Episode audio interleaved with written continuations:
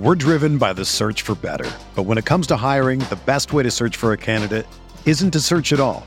Don't search match with Indeed. Indeed is your matching and hiring platform with over 350 million global monthly visitors, according to Indeed data, and a matching engine that helps you find quality candidates fast. Ditch the busy work. Use Indeed for scheduling, screening, and messaging so you can connect with candidates faster. Leveraging over 140 million qualifications and preferences every day, Indeed's matching engine is constantly learning from your preferences, so the more you use Indeed, the better it gets. Join more than 3.5 million businesses worldwide that use Indeed to hire great talent fast. And listeners of this show will get a $75 sponsored job credit to get your jobs more visibility at Indeed.com slash BlueWire. Just go to Indeed.com slash BlueWire right now and support our show by saying that you heard about Indeed on this podcast. That's Indeed.com slash BlueWire. Terms and conditions apply. Need to hire? You need Indeed. What do you think about the Laker team now? You follow the box scores of the games every day? Just the Lakers. You're kidding. That is really a compliment. I was pleased to see you smile at the top of our show because once the game starts, you have a game face. You don't smile much out there. I don't think you have to do things for money anymore. Correct. What's up, Laker fans? Welcome to the Laker Film Room Podcast, brought to you by the Blue Wire Podcast Network. I'm Pete, joined by Darius and Mike. And yesterday was the three year anniversary of uh, the passing of Kobe and Gianna. And it's been a minute since we talked about about Kobe on the pod. So that's what we're going to do today. We're just going to reflect on Kobe and go whatever direction that it can go in. And that's something that struck me, D, over the last three years is that Kobe's Kobe in the various ways that he impacted me, and he's probably the most influential person on me outside of my family. It always hits me in different ways. There's times where I laugh. There are times where it hits me like a slug to the chest, and I, I cry. Um, but he always makes me think, and I'm just I'm just wondering, man, like as you think about Kobe with uh, in, in as time has passed, just what comes to mind first?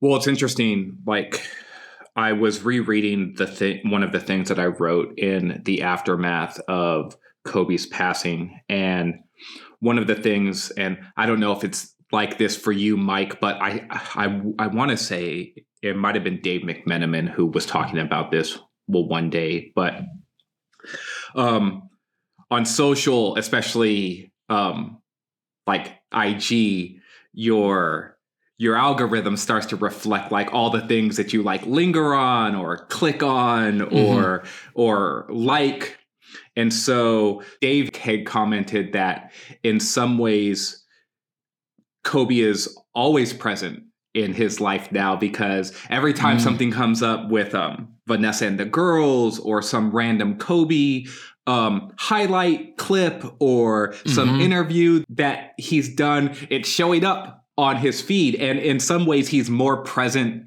than he ever was. Like, wow, that's a great observation. I get like, a lot of Kobe like, art on, like mine, his yeah. retirement. Mm-hmm. And, and and so I was rereading something that I wrote in the aftermath of his passing, and there was this long section where I was just running off all of these things that I remembered about like these plays that he made and just sort of and I included uh links to all of this stuff that you could find on YouTube. I reposted the article yesterday on my Twitter feed if if you want to find it. But just I just think about his his influence not only like that influence that you were talking about Pete in, in terms of like how he impacts pe- people's lives but just like on the game and and all of the positive memories that he gave us as fans. And, and so before we started to record, Pete did ask Mike if he's ready for the road trip and Mike was talking about all kinds of different stuff but one of the things that I thought about instantly when you brought up like okay like it's let's reflect on on Kobe a little bit is that the first game is against Boston. They, the Lakers play the Celtics on Saturday, mm-hmm. and it's a bit fitting to be Mike that it's just like it's so close to the anniversary of Kobe's passing, and then instantly you're right back into this idea of the Lakers play the Celtics, and it's like I'm always drawn back to the things that Kobe always made feel more important based off of who he was as a player and and as a person. And there was a lot of reflection or a lot of reflecting going on of of Kobe yes yesterday. And it was always that that commitment to whatever you're doing and the purpose that that you carry. And during his playing days i feel like there was no better reflection of that than any time the lakers played the celtics. And so there's just a lot on my mind i guess well, I'll save a couple of personal stories for later in the pod to start with what you were just talking about with Boston, because when I came to work for the Lakers, of course, it was the fall of 2008. And this was coming off the finals loss uh, to Boston. And that was what, so when I first encountered Kobe uh, and just covered him on a day to day basis, it was all, everything was pushing towards him needing to exact uh, revenge, essentially for that and needing things to line up somehow, as it looked like it might, because it didn't look like Boston was going anywhere.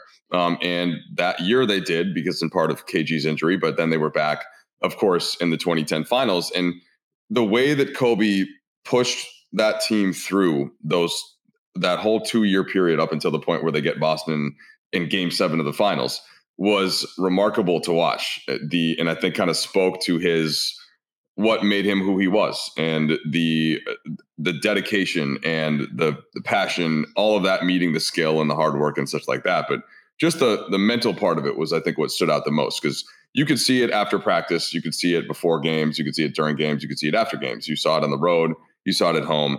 And you're right darius that the, there was something about boston that brought that out. And i think it was because he was a student of nba history. And Kobe, when he was in Italy, famously would have his uncle send him tapes of NBA games um, so that he could watch them. And he would study Larry Bird and he would study Magic Johnson. And he, of course, got a bent towards the Lakers. And eventually, once getting there, then he had a lot of time around Dr. Buss. And how did Dr. Buss feel about the Celtics? Like it, mm-hmm. that, it's the kind of hate that is sports hate that is even I think a lot of Laker fans that are younger, even maybe like including some that would be my age but didn't actually watch Kobe go through this, mm-hmm. have a harder time understanding than you two do, having grown up with Showtime and and having been, you know, just the, the mere presence of the color green making you feel a certain way viscerally.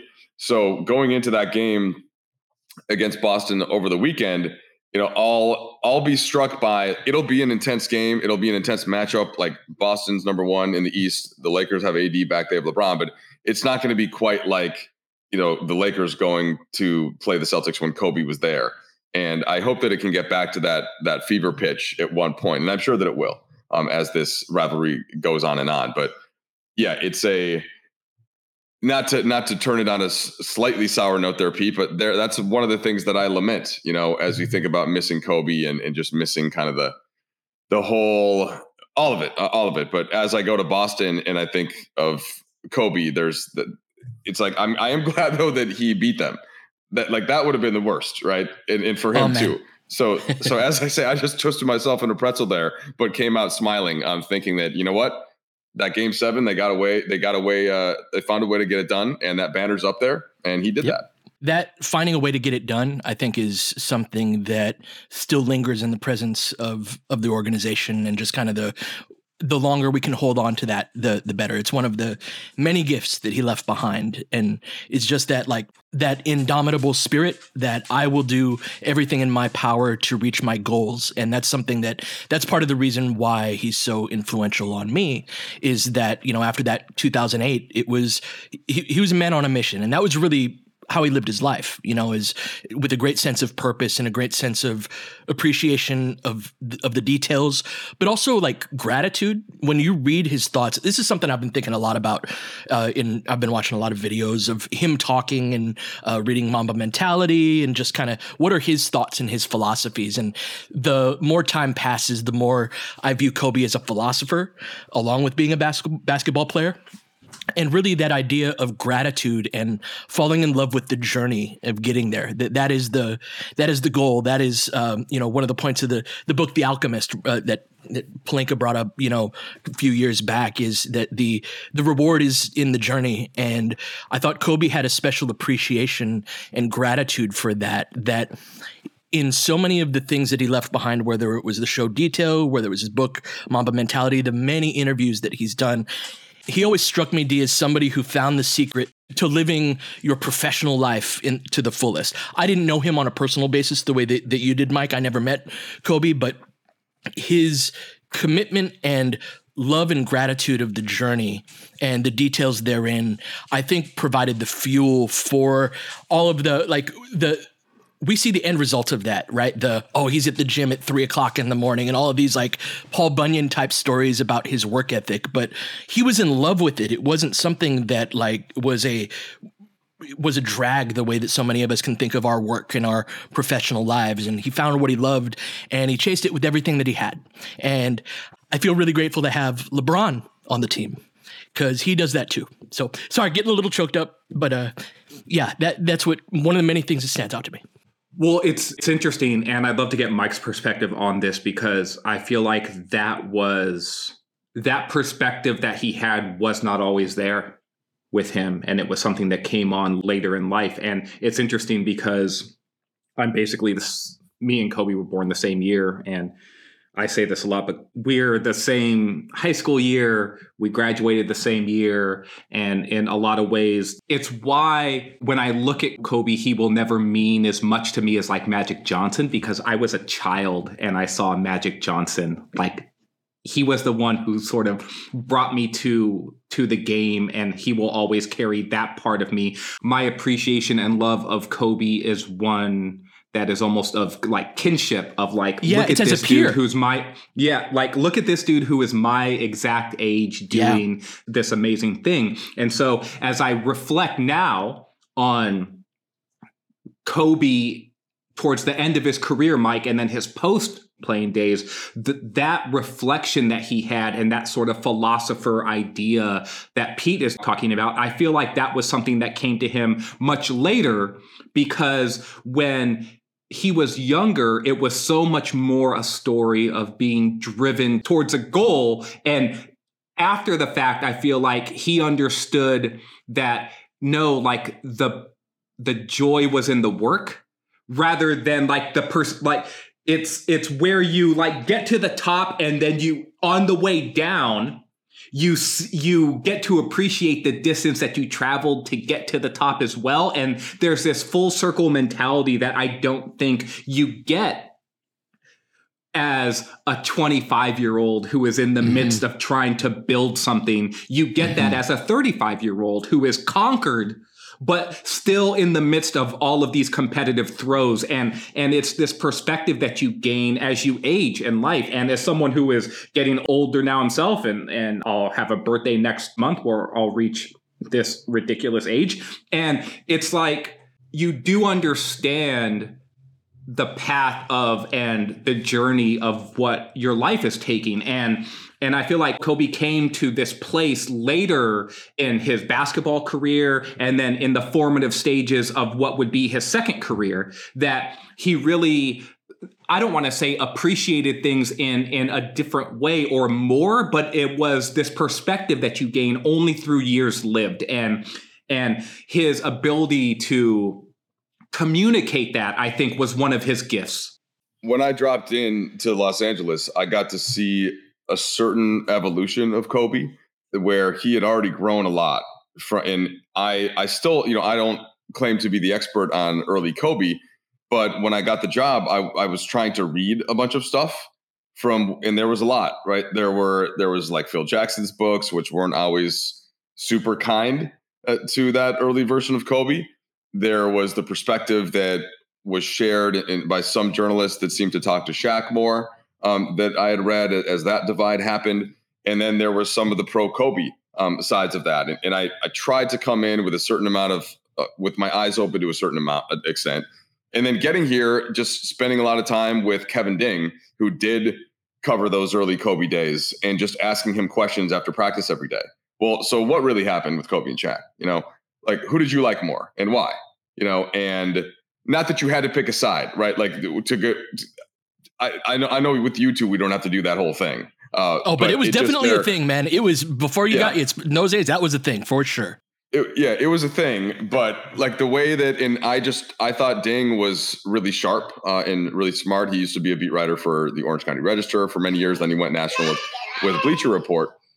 Um, yeah, and and so you get to you get to that point, and like I, let's just say that the way that I thought about Kobe um, was influenced in a in a positive way like the more that i the more that i read and and yet like the one that i saw right in front of me you know was that was a kobe that was not like the one that that had been described to me and so maybe i could kick that back to you pete to describe a little hmm. bit sort of what you knew of and had heard of kobe and then i can kind of pull back in um, as to as to what i saw uh, once i got there yeah, I think both of you uh, kind of lead me to young Kobe, like right when he was drafted up through really Shaq leaving those early years. Um, and he was the first when you were talking about him being exactly your age, D. I was nodding my head along. He's not exactly my age. He's, it was I was born in eighty, Darius in, in seventy eight,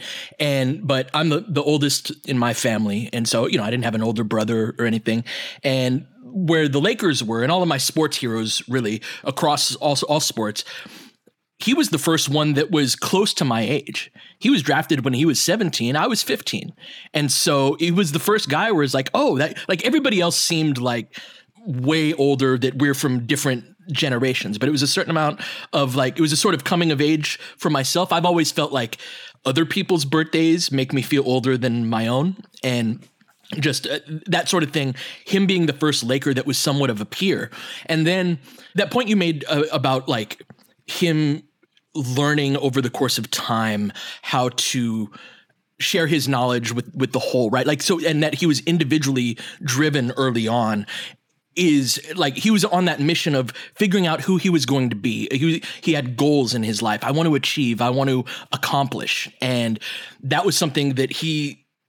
You know, Shaq tells that great story of the practice that they were in, where everyone's doing their own thing, and Kobe, or no, everyone's listening to practice, and Kobe's like, in practice and he's like jab stepping and with just this great ferocity and intensity, just like ha ha ha. And Shaq tells the story just really amazingly well. But it was just this like determination and like I'm gonna be as great as I possibly can be. But it's within an overall team sport and uh, an overall team setting where those sort of blinders can alienate people right? And that was a big part of the story early on. And when Kobe got there, we, that was the same summer we signed Shaq, and we had championship expectations. So in some ways, it was like having this top five pick on your team that was really, really young, but you're hoping for a championship. You're he's not the guy that you were excited about in the present moment. It was like, hey, he could become something down the line. And so he was not on the same timeline as the rest of the Lakers at the time, D. So I'm curious, like, what do you remember from that era of Kobe?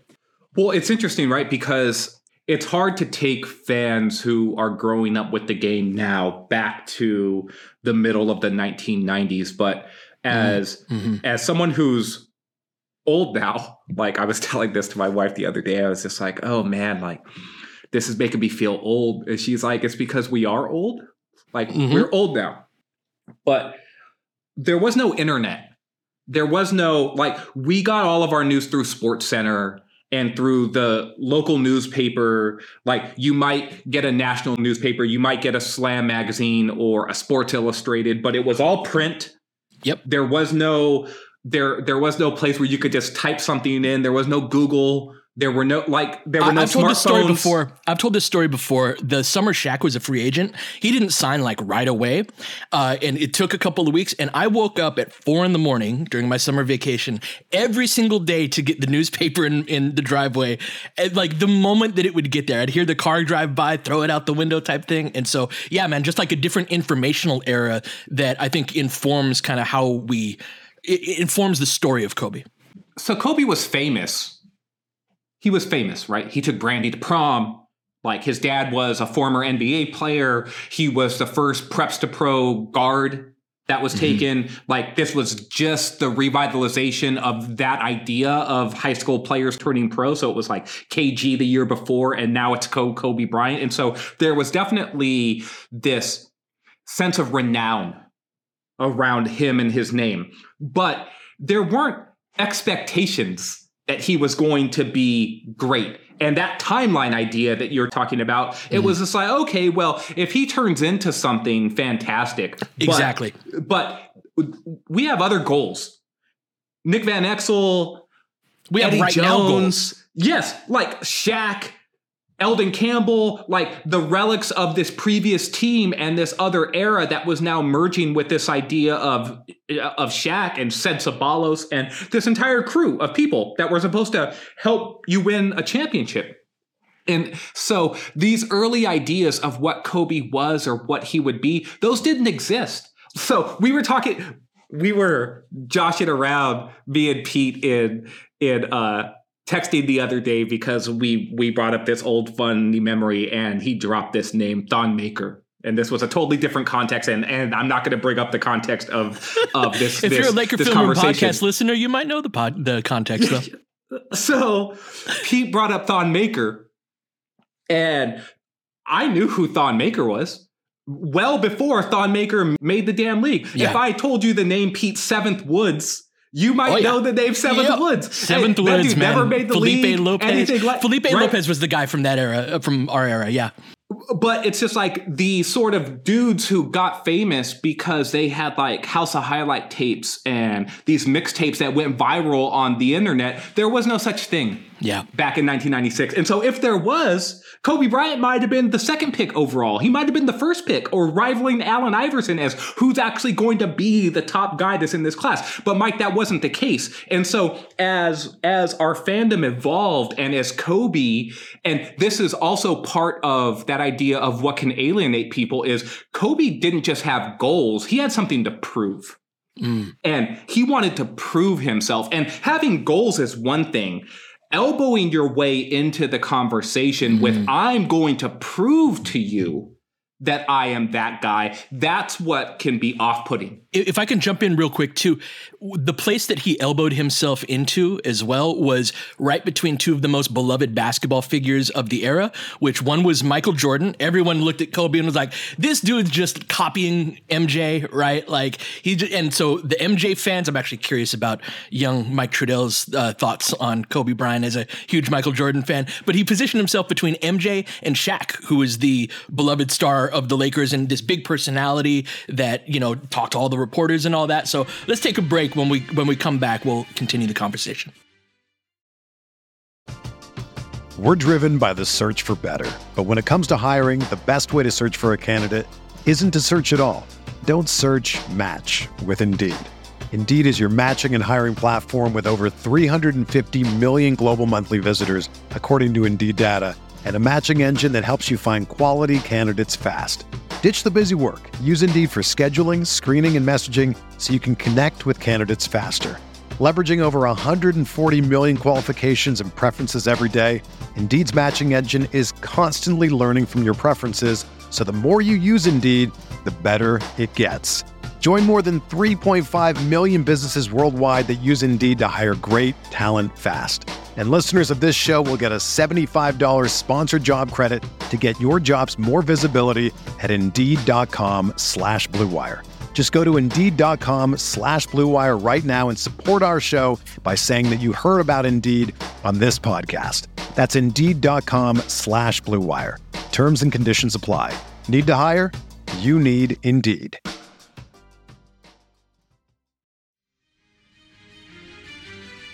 You're right. I was the young Jordan Stan, like so many, and I was born just a year after you, Pete. I was in 1981, and uh, I didn't have a team in Minnesota, and so I adopted the Chicago Bulls because they were on WGN, and I could watch them every night.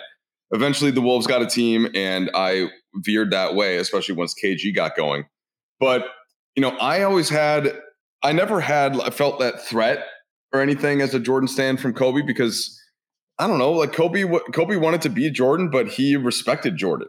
Like he wanted to be Mhm. better than him, but he wasn't going at him in a way, in like a, um, you know, you don't like in it. What's what's the right way to phrase it? They're just there's sometimes when somebody wants to be somebody, they will they will sort of burn all bridges to get there. And Kobe was more open about it. He was like, "Yeah, I, I watched this guy.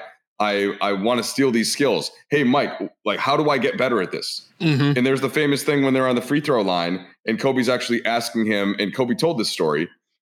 And then I think Jordan reiterated it um, after he passed, where he essentially gave him the hint as to what he does on his fadeaway jumper. And I, it may have been that he that what he how he raised his opposite leg to essentially keep the defense away. Mike, MJ actually talked about this after one of the games that they played, but he was talking about how do you feel the defense when you're in your fadeaway, and MJ was telling him you feel it with your legs like you don't feel it Yeah. with with your back you feel the defense with your legs hmm. and so it's like this thing that you have to learn in in order to gauge how much the defense is on you but you're doing it with well, with your legs. And it was something that That's MJ crazy. was just like oh I'm telling this to to this kid but he's asking me. He wants to know. And it's like that curiosity I think MJ appreciated that curiosity. And, and it's not just the curiosity, and this is part of what is so beautiful about Kobe, and, and part of what we learned as he transitioned, even from playing to being retired, and calling up, you know, composers and writers, and and and just anybody that could teach him how to be great at something. And and I think that he veered, he started to really load in the direction towards fatherhood as well. Um, when he sacrificed a lot of that when he was when the kids were growing up, because he had to be max dedicated to his craft and all of the time that is required to do that. But back to the Jordan thing, that embracing of it and then him not being intimidated by Michael Jordan, whereas almost everybody else in the league was scared to even look at Jordan. Yes. And Kobe just went right up to him. And then Kobe asked for his number and he kept asking and he kept calling and he kept calling to the point where Jordan just could not help but to be broken down by it. And and so I like I always viewed it them in some ways in that sense as like a team of like if you like Jordan, you like Kobe. You don't have to That's pick one or the other. Like we can do it in the debate as to as to who we think is better and why. But there's I don't I never took any offense to any of that. And then so when I when I actually started covering the league, and then eventually when I got to know Kobe personally, like that that that kind of enabled things for me to grow in a different way. So, Mike, you you spent time around him, right? Like Darius and I have. Uh, Kobe is a, an iconic figure from the respective. There was no personal interaction, right? He was somebody who represented something on our television screens, and whenever we could go to a game and see him. But he, in some ways, is more of an idea. Uh, but to you, he was a person. He was an acquaintance at, at the very least, right? And so, just when you think about the the time that you guys had together, like any any stories, any just what, what stands out to you?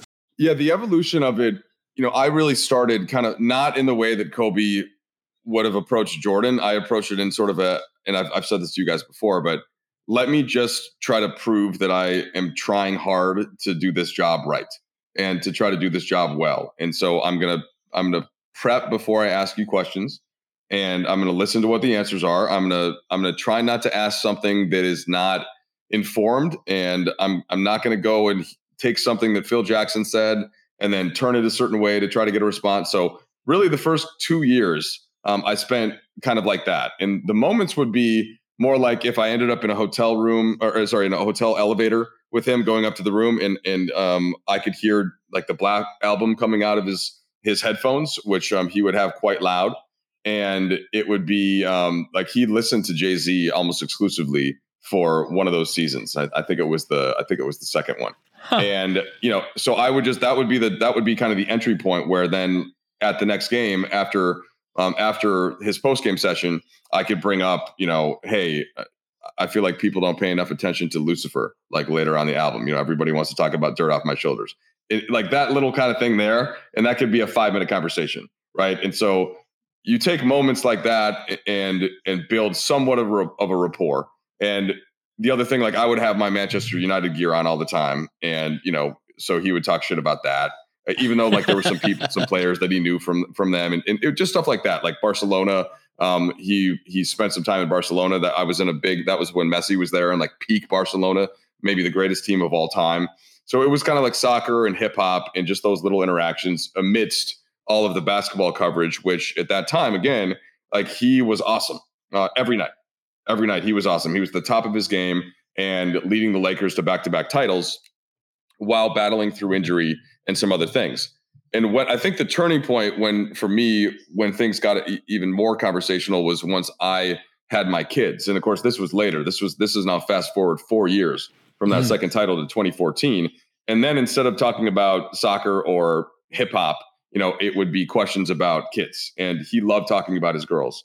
And and so, mm. You know, I would joke when they when the boys were six months old, it was like, so how how soon is too soon to get them out on the soccer field? Like, what did you do with your girls? You know, how, is one of them like basketball more than the other? And of course, Gianna um, was was um, starting to really get into basketball at this point, and, and, Natalia had some other interests, and so that was that was always uh, great to me. And I see, by the way, just to bring the modern day into this, you know, I think LeBron lights up the most, right? If you want to ask him about his kids, and and who mm. wouldn't? So yeah, but it takes some time to build up to that point, I think.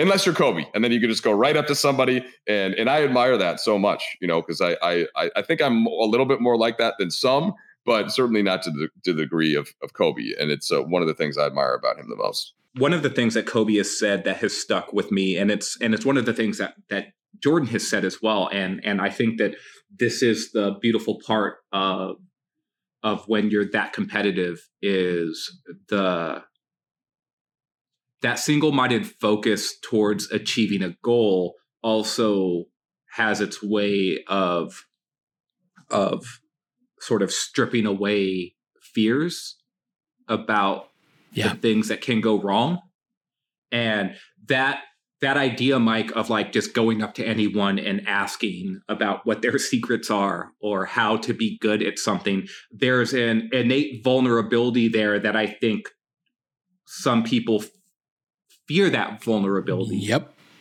And they see it as and that will then inhibit them from getting to the point in which they want to get to because they don't want to ask that question or they don't want to be off-putting or they don't want to they don't want to they don't want to. And Michael Jordan had that great commercial, Mike, when you were younger and when we were young, young, younger. That I bet you still appreciate is uh, the one where it's rattling off all of the misses and it sort of starts yeah. out with just a voiceover and, and he's talking about I've I've taken 3000 whatever game winning shots and basically like I've missed so many right and and Kobe was very similar in that yeah. idea that it's just like the worst thing that could happen is I miss the worst thing that could happen is you say no right like these actually aren't terrible outcomes. It's like the value, our value systems and the value that we place on these outcomes are sometimes too high when the when the benefit of what we could get out of this like far outpaces whatever the downside is of this one small thing and so we focus too much on that small thing pete and and that's one of the things that i think is so applicable to real life that has yes. nothing to do with sports. Yes. And and those are that's why Kobe continues to show up in my feed and and it's that sort of philosopher idea, right? It's it's it's it's not so much like, oh, here's another Kobe clip comparing him to Jordan and like they're doing nope. the same moves. Like, don't get me wrong, give me an hour straight of of all of that stuff. I eat it up. But it's more the idea of these are pathways that I lived my life. And not all of that is going to be applicable, and not all of that is good advice to every person, right? But it's the nuggets of truth that you always mine. Um, that I found it's it's one of the things I, I I appreciated Mike as he got older and older and older, and that openness and that willingness because and this is a part I bet that you appreciated too is not everyone is good with the press not everyone is open and honest. Not everyone is giving in terms of how responsive they're going to be, how thoughtful they're going to be, how just in the moment they're going to be when they're talking about their craft or their game or anything about when they're dealing with with the media and i felt like towards the end of his career he gave us so much of that. And LeBron is very similar right now. LeBron gives so yeah. much. And there are times where I see other quote unquote superstars who aren't as giving. Like Giannis is one of those guys where I feel like he's so young within the context of his age, but he's so giving and he's so thoughtful. And it's one of the reasons why I feel like, oh, if there's another like face of the league sort sort of guy, like he's he's that dude because he's an ambassador. And I appreciate all of that stuff. And and Kobe was the first guy that I really saw like that. No question. Uh, and and I, I think that he also then modeled, right, what just like Jordan did. Jordan was great um, at that stuff too. He modeled then what that what the real big superstar should be like, and how that's going to help the league, how that's going to help the game, how that's going to help future generations. And and I think that that's something that's that sticks for sure through LeBron. Pete, I want to before we run out of time, can you just give me a couple like you know 19 year old Pete or 21 year old Pete, just some moments of sort of watching Kobe and just the real fan perspective before you're really breaking things down in the film room how that hits you, how that hits your family, and anything like that. I mean, to the 2001 playoff run, you know, I'm about 19 years old. There, there it was when you are internally motivated to the degree that Kobe was and that team was, um, your opponent is yourself, and you can reach a certain point where, like, if if, if that if that gels that can you you can really reach great heights. And so watching Kobe really dismantle the Sacramento Kings in that series in particular was one where he, was just it was somebody starting to come into their own. He was 22 years old at that point, about to be 23, and he was just absolutely brilliant and and that level of domination and that level of domination against a good team in a high stakes game where it just wasn't really fair. And he was part of a broader team in that respect. Um, that was that that's really one of the starkest memories in that respect. Where would you be watching? Like the typical game, and like, would you if you had oh, anything man. else going on, would you be like skipping school or work? Or? So, so no, I was I was after I didn't go to I didn't go to college until much later, and I didn't complete college. I'm just a high school grad. Uh, so I was a courier at the time, and that often put me in different various sports bars around Ventura County and sometimes in LA County or you know at home but in my apartment where sharing a you know junior one bedroom and with two other dudes, you know, my drummer and my bass player. And so it's kind of this community event where everyone's watching the game type of thing. So those are great memories of it feels like not just a lifetime ago, but a couple of them. I've, I've had a few. Um, and, and so that like, th- yeah, those are, that's what I was up to during that time. Darius, what about you? So it's funny. I, I went to college near Sacramento. Um, and so during those during that championship run and especially during those rivalries with the Kings, it's just like I carried it. Like I was just like, oh, these MFers. And I had a little bit of of of that dude in a foreign land who was just like, do not mess with me and, yeah. and, and, i carry that lakers energy with me and, and so i totally remember being out and about and these and folks would be like oh kings kings kings and i'm just like nah man like i wasn't quite the dude like the like the gif of like the guy with the Lakers chain and like Lakers, Lakers, right? Like we broke them for like twenty years, man. It felt good. That that was that year and the next year, man. The the game where Horry hit the three, like I I was at for the tip I, out. Yeah, shout out to Vlade. Forever, that's our guy. And so I remember celebrating that game. I was in my apartment. I was watching it with a couple of other folks. One of my roommates at the time, he was from LA. He actually went to Crenshaw High. He was a dude like real LA kid, right? Like knew all those guys, like watched Tyson Chandler and, and all of those guys play hoops, right?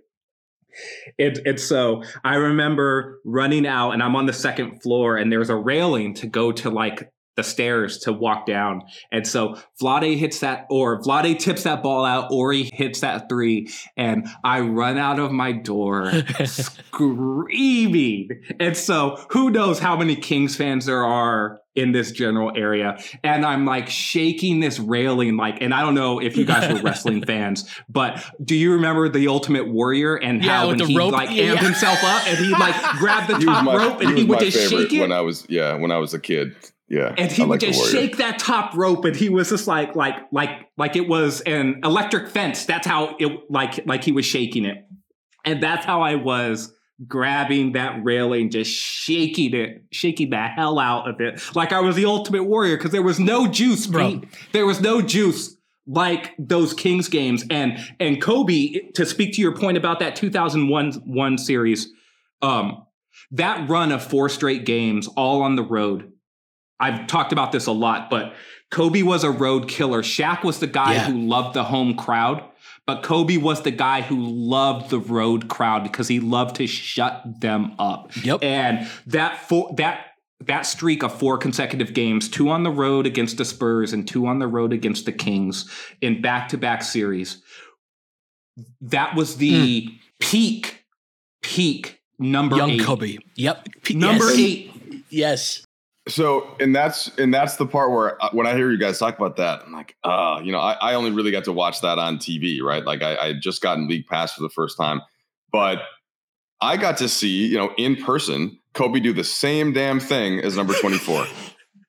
Eight years later, and just kill Houston on the road. Kill Denver, especially. Game six, I was talking about game six, Western Conference Finals 2009, when he murdered Denver with like an efficient 35 10 and something else. Yeah. Uh, how about the next year against Phoenix on the Phoenix, road with the oh, butt the taps? butt slap. The, the butt slap on uh, Alvin, Alvin Gentry. Gentry.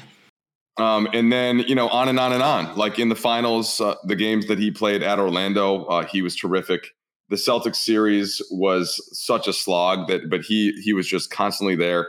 And like the two the two games that all that all close on are the obvious ones, like Game Seven of the finals, and and we've been through it before, but not having not being able to get a shot to fall. Neither could Paul Pierce, neither could Ray Allen. Everybody's legs were dead. Um, but the rebounding, the defense, the hustling, and the just Found finding a way. a way.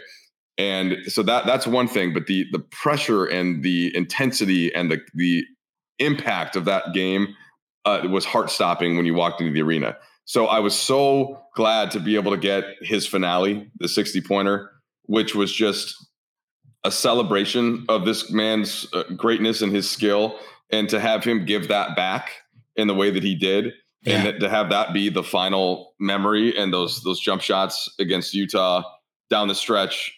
Just um, I still don't I don't know. Hopefully, I'll be in this business for a long time, and I'm you know 41 years old. Hopefully, I've got another many many years, but I just can't believe that I will ever be at a game like that. You know that, yeah. especially just for me, right? For for like the circumstances of covering the for the Lakers and being obsessed with the NBA and getting to um, getting to witness that as uh, you know as any Laker fan watching on TV um, probably felt feels a certain sense of um, of pride with being at, uh, being at that game or watching that game. Um, that's that's a quite a way to go out. Pete, he made a whole NBA team winning 73 games on the last night of the regular season of an NBA season.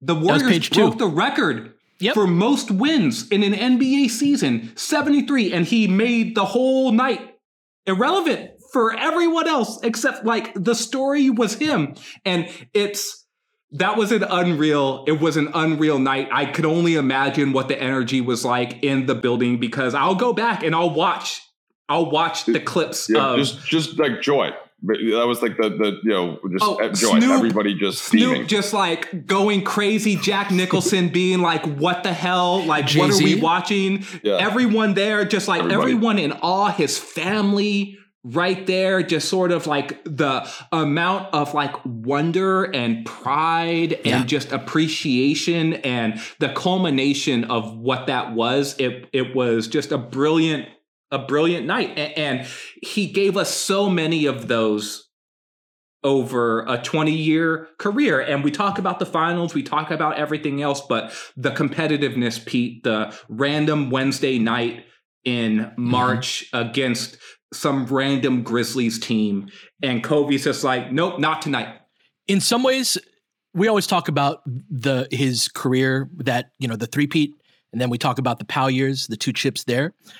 The years in between, when the team wasn't good, speaks to a lot of what you're saying there. Those random nights where it's like, well, Kobe won us this game. You know, like we probably shouldn't have won this game, but Kobe won us this game because he had that day to day type of commitment that you just you can't fake. And that's I, I want to close on. Uh, you'd said something earlier about Kobe. Kobe knew how to fail better than anybody. And I think that's one of the great lessons that all of us can take from his basketball career and just his life and legacy overall is he embraced his failures like the 2008 finals that Mike was talking about and he let that burn inside him and be the fuel for his greatness and for the, the everyday work that he put into it. And when you listen to his thoughts and philosophies on how to approach his profession and his life, he makes a great deal of arguments of accumulation of it's just a math equation. If I put in more time and I pay attention to more of the details than you do, if you add that plus time, it's a mathematical impossibility for you to beat me, right? But I am going to get there by making sure that I do that. And he did that by learning from his failures rather than being knocked completely off of his stride by them. And so that's something that all of us are going to fail. All of us are going to make mistakes. All of us are going to have regrets. And but it's really how you pick yourself up off how you pick yourself up off the ground from those that really define you and and and and lead you to an end point like that 60 point game against Utah where it's this celebration and you've got all these not just stars but superstars from every aspect of business and music and of the world all in on wonder of what he did and I think that that is just a, a, testament to all of the time and all of the mundane moments that he really had a great deal of gratitude for. So, love you, Kobe. Love you, Gigi. We miss you. Uh, go Lakers. Let's get some Celtic ass this weekend. And we'll be back on Monday. But until then, you've been listening to Laker Film Room Podcast. We'll catch you guys next time. James has got it in low to McHale. McHale wants to turn. He's double team. Just pass out of front. Broken up by Worthy. Tip to Magic. Worthy dies on his belly. Magic scores. There's Magic got it. Magic fires again. They will. Lakers win the game. The Lakers win the game. Rebound of Lonnie. Three seconds left. Van Exel to win it. It's on the way. Good. Kobe Bryant, 48 points, 16 rebounds. Shaq with his eighth block shot that ties an NBA Finals record. A lot of Laker fans sticking around for this. You're seeing something that's very rare indeed. A Laker to get MVP chance right, in Boston. In Boston. Of all places. Are you kidding me? Kobe. Hard to believe. Are you kidding me? Unreal. Are you kidding me?